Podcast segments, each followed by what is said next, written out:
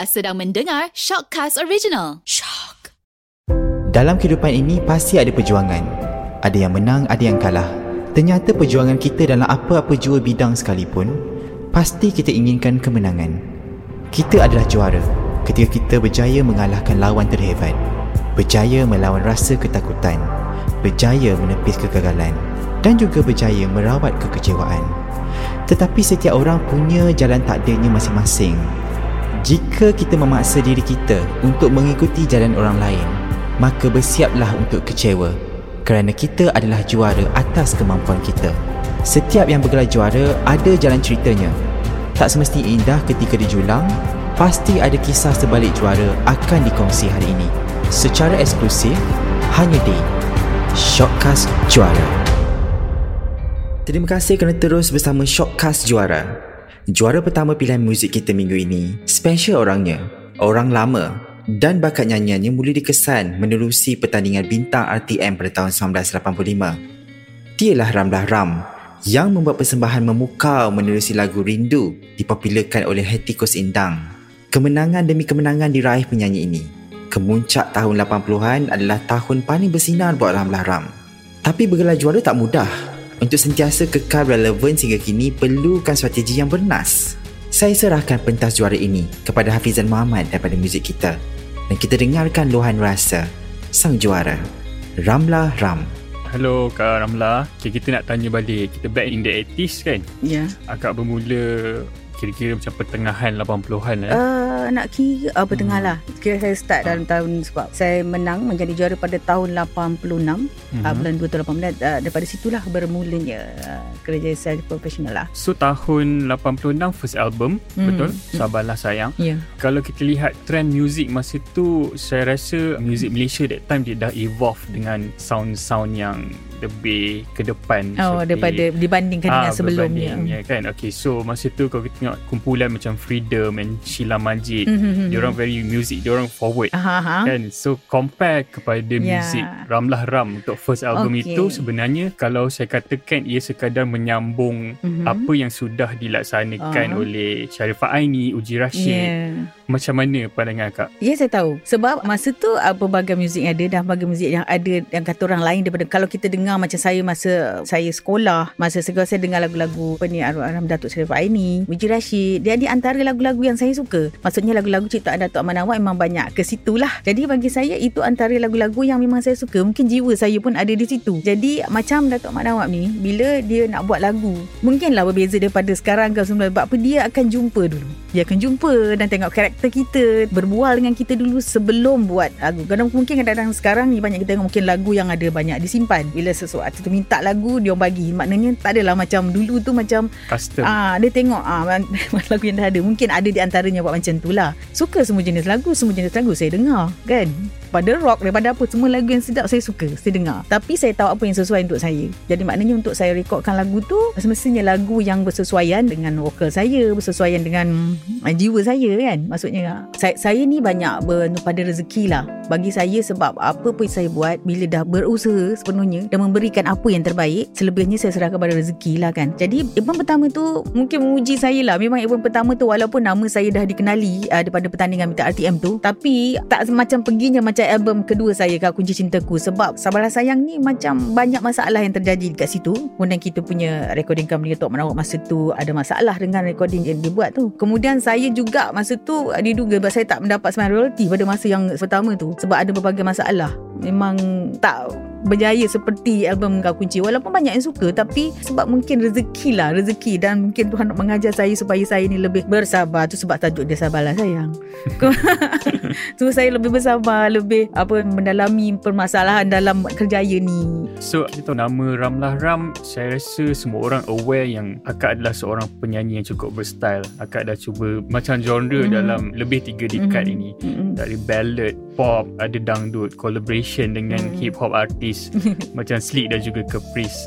So actually dalam bermuzik itu sendiri kepuasan macam mana yang Kak Ram nak mencari? Bila kita melalui banyak zaman dan kita dah ada dekat situ lama, kita untuk kekal relevan di situ kita kena juga tahu muzik sekeliling apa dan kita kena memenuhi cita rasa peminat-peminat juga dan dekat situ macam kalau daripada dulu kalau peminat-peminat saya yang tahu memang saya ni suka dulu mungkin ada yang amat nak campurkan lah, ada lagu dandut ada lagu yang berentak pop tradisional. Kerana daripada awal lagi saya rasa saya dah ada ke situ. Cuma mungkin yang menyanyi dengan slick bukan saya yang rap pun. Tapi maksudnya itu apa ni kombinasi kan. Kombinasi mak saya adalah diri saya lagi. Maksudnya mungkin daripada segi muzik tu daripada segi lagu tu. So saya ada peminat-peminat yang lebih muda yang kenal saya kan. Ha. so Alhamdulillah lah. Jadi saya ni sebenarnya daripada awal kenapa saya buat macam album dandut bukannya saya nak menukar pun sebab saya banyak dipanggil betul saya banyak dengar lagu-lagu Etikus Sendang. Saya suka menjadi versatile tau. Maksudnya lagu apa yang sesuai dengan saya suka saya suka mencuba. Sebenarnya ada cerita sebab masa saya membuat album dandut tu saya cuba untuk menyedarkan orang ramai yang mula mengatakan muzik dandut ni adalah muzik murahan. Tak ada kelas ni dalam muzik ni. Muzik ni maksudnya tak ada yang rendah tak ada yang tinggi tak ada apa tak ada tak ada tau maksudnya. Saya cuba nak buat lagu dandut tu. Itu adalah harapan saya mula dan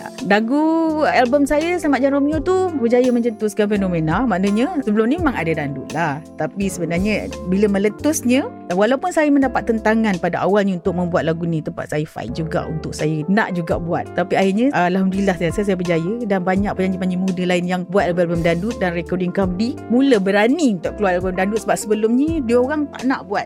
Termasuk recording company saya sebab dia takut tak jual. Semua orang buka mata dengan album tu. Tu adalah penyanyi-penyanyi dandut semasa tu meledaklah musim dandut satu ketika dulu. Cabaran yang terbesar sekali untuk sustain sampai 34 tahun. Mm-hmm. Apa yang the biggest challenge untuk akak? Challenge. Ada rasa sedikit bebanan tu macam kita nak keluar tu album tu macam saya tak risau pada diri kita tapi kita risau pada peminat-peminat kita yang mengharapkan sesuatu yang terbaik daripada kita. Sebab dia ramai kita tak tahu kita akan memenuhi cita rasa untuk semua menghadapi suasana berlainan. Kalau dulu-dulu awal-awal kalau macam Kak nyanyi mesti dulu lah. Lagu-lagu dia petang dia daripada permintaan. Sekarang sekarang tu dah berubah macam berubah betul kan? Cabarannya adalah untuk menyesuaikan diri untuk menyesuaikan lagu-lagu kita dalam era yang macam ada pendengar dalam cabaran tu juga kita tak boleh nak melenting pun untuk menjadi diri orang lain sebab daripada kita. So bagi sama macam saya mungkin kita berubah daripada segi muzik. Tapi kita adalah tetap kita. Sebab seorang penyanyi ni susah untuk menjadi satu identiti pada diri dia. Kadang-kadang bila kita dah menyanyi nyanyi bagus pun macam mana pun untuk mencari siapa jadi diri kita tu untuk orang ingat kita untuk orang kenal kita daripada segi vokal daripada segi identiti daripada segi sikap kita daripada segi cara kita membawa diri kita itu adalah satu benda yang susah. Tak perlu kita nak jadi macam diri orang lain. Sebab bila kita dah establish dah ada nama yang memang macam orang kenal oh itu kita dan benda yang ada kat kita tu kita simpan. Cuma kita kata orang bila kita dalam pada apa pun kita buat kerja kita kita kena sentiasa belajar. Kita ni sebagai public figure, dah tentulah semua benda orang akan macam orang nak tahu. Tapi macam saya, bila saya dah bertekad, bila saya dah buat album, saya dah bertekad untuk menyanyi tu, saya dah ready akan mendapat perhatian. Pernah juga satu ketika kita rasa macam okay nak tutup buku, tak nak nyanyi dah, tapi apa semua. Tapi oleh kerana macam minat kita bila kita tengok apa sekeliling kita yang ada, saya tak pernah kesal. Saya rasa macam bersyukur dengan apa yang ada sebab bila saya fikir balik tak semua orang diberi bakat yang macam Allah bagi, Allah bagi ni tak semua orang dapat. Tu saya patut bersyukur dan saya tak pernah menyesal dan saya rasa bila kita hidup ni semua orang dia jalan cerita dia sendiri. So kita tak perlu kesal dengan apa yang ada kerana itu menjadikan satu pengajaran pengalaman buat kita. Sebab dalam apa kerja pun walaupun saya tak menyanyi mungkin kalau saya kerja dekat luar pun saya akan menghadapi dugaan dan cabaran-cabaran yang akan membebankan diri saya yang akan saya tempuh juga kan. Jadi saya menyanyi cuma lainnya sebab mungkin lebih besar daripada sebab pun mungkin kita ni sebab public figure orang kenal. Jadi salah walaupun sebesar kuman pun orang akan buka besar kan macam macam itulah. Dalam fasa tiga dekad dekat menyanyi ni ada tak dari segi image Ramlah Ram tu pernah tak face satu situation yang struggle untuk mencari brand image sendiri? Struggle daripada segi nyanyian nak ikutkan saya suka semua jenis lagu. Tapi saya tak struggle sangat untuk bila sebab apa masa tu lagu kita dah macam nampak bantuan daripada kita punya producer. apa producer. Tapi daripada segi image maksudnya. Sebab bila saya menghadapi masalah pada masa pertandingan daripada segi awal sebab baju saya labur. Daripada situ walau apa pun saya pakai orang tetap nak kritik. Walaupun kadang-kadang orang lain pakai uh, benda yang sama tapi tak dikritik. Sebab saya akan dipahati betul. Nanti ada saja orang nak kritik. Ha, kat situ saya memang hadapi tekanan kat situ. Masa tu Now Production dah sign under BMG jadi under BMG kita ada Norma Norel sebagai image consultant. Tapi tetap baju saya tetap juga oh ni kata ni tak okey ni tak okey oh ni kata okey ni tak okey. So benda tu memang sentiasa dipersoalkan untuk mencari ah tu sebab saya cakap tadi untuk mencari macam pasal kita ni banyak benda yang diperhatikan daripada segi penampilan daripada segi vokal daripada apa semua tu kita kena ambil tahu. Datuk Ahmad Nawab di mata Ramlah Ram.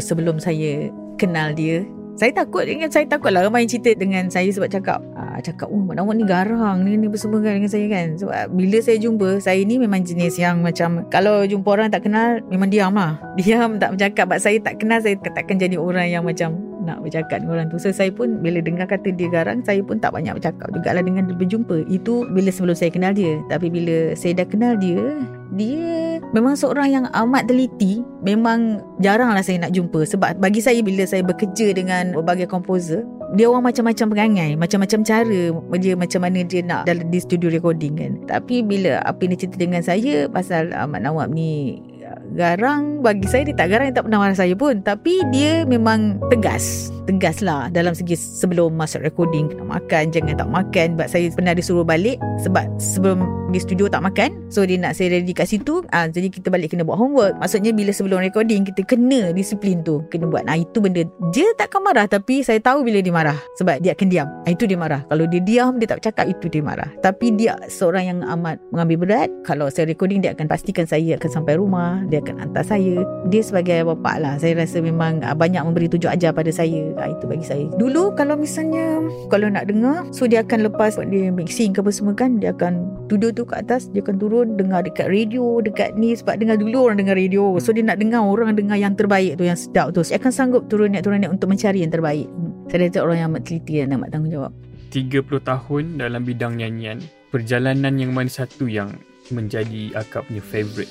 Your favourite journey during these three decades in music. Kepuasan saya semula-mula saya menang mula semenang dan juga uh, masa mula-mula album saya mendapat tempat masa kau kunci cintaku berjaya memecah rekod terjualnya dan 500 ribu, ribu unit kan. So itu tentunya jadi satu titik tolak bagi saya untuk berada di puncak kejayaan kan. Dan tentulah itu yang paling saya tak boleh lupakan lah dalam banyak-banyak album kalau Kak Ramlah mm-hmm. saya suruh pilih satu album. Yang paling Kak Ramlah puas dari segi productionnya dari segi Kak Ramlah puas menyanyi which album actually yang paling personal. Bila kita menyanyikan kita kena menyanyikan dengan yang terbaik. Jadi nak kalau nak kata saya ada salah satu album yang saya rasa saya puas daripada segi kejayaan tu nanti macam cakap macam kunci tu kan. Tapi kalau daripada segi personal saya nak rasa puas daripada album tu saya rasa semua pun saya suka semua pun memberi kepuasan memberi kepuasan walaupun saya kata saya ni bukan jenis orang yang macam okay kalau siap satu lagu tu pun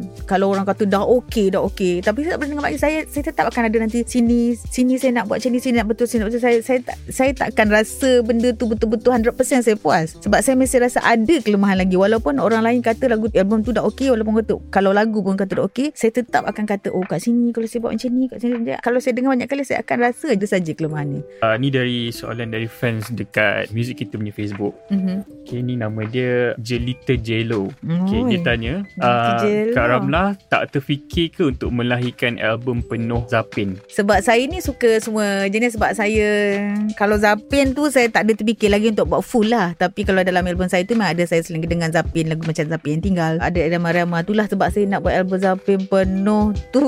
Saya belum terfikir lagi lah. InsyaAllah lah. Okay, satu lagi dia uh, dari Alicia Menon. Tanya Kak Ramlah dalam banyak-banyak lagu dia yang susah tu, yang mana yang paling susah? dia banyak-banyak lagu susah yang mana lagu yang susah ya? Hmm antaranya lah tapi mungkin tak ada satu pada lagu tapi antara macam saya pernah nangis macam lagu semoga kau masih ingat. Mungkin lagu-lagu yang bukan orang yang mungkin ada yang uh, tak tahu mungkin lagu semoga kau ingat tu itu yang buatkan saya nangis. Saya macam tak tahu apa benda yang saya nak buat lagi. Mungkin itu termasuk dalam mungkin yang susah kot bagi saya lagu-lagu macam tu. Sebagai seorang senior dalam bidang muzik okay, hari ni mm. apa yang dari observation Kak Ramlah lah pandangan Kak Ramlah tentang perkembangan muzik hari ni nak compare dengan in the 80s dulu macam mana mana? Sekarang ni kalau kita tengok daripada segi sebab zaman ya berubah-ubah kan. Kalau dulu kita merintik beratkan soal apa melodi, lirik dan mungkin sekarang ni lagu-lagu dah lebih banyak pada yang santai, yang lebih kalau kita ingat lately ni kan maksudnya lagu yang lebih relax daripada dulu kita ni lebih pada melodi antaranya yang lagu-lagu. Tapi bagi saya sebab bagus juga sebab banyak cabangnya sekarang. Banyak lagu-lagu baru yang luar daripada pada 80s tu mungkin tak semeriah ini kan teori ataupun definition juara itu sendiri bagi Kak Ramlah macam mana? Okey, macam juara tu tak menjamin kita apa-apa tau maksudnya kalau untuk menjadi juara. Menjadi juara itu bukan bermakna kita dah menjadi sebenarnya juara dan kita dah berjaya sebenarnya. Kadang-kadang orang yang tak menjadi juara pun dia boleh lebih pergi jauh daripada orang yang menjadi juara. Jadi pujuk pangkatnya kadang-kadang Yalah, kalau cerita pasal rezeki tu rezeki kan. Kadang-kadang lebih itulah bagi saya bukan itu semua yang menjanjikan kejayaan. Juara tak akan menjanjikan kejayaan. Apa yang menjanjikan kejayaan? Adalah usaha kita. Maksudnya, kita perlu usaha kita yang takkan mengenal kata orang putus asa. Jangan putus asa. Jangan anggap bila kita tak berjaya, kita tak menjadi juara yang kita tak bagus. Sebab bukannya menjadi juara itu dah bagus. Ha, bukannya juara tu bagus. Dan bukannya yang kalah tu dia tak bagus. Ha, maksudnya. Ha, maksud saya itu usaha kita bila kita kena yakin pada diri kita sendiri. Ha, kita tak akan putus asa. Ha, kita kena terus berusaha. Maknanya rajin, yakin diri, berusaha dan jadi diri kita sendiri. Maksudnya kita kejar apa yang kita nak. Bagi saya itu yang Juara sebenarnya. juara sebenar.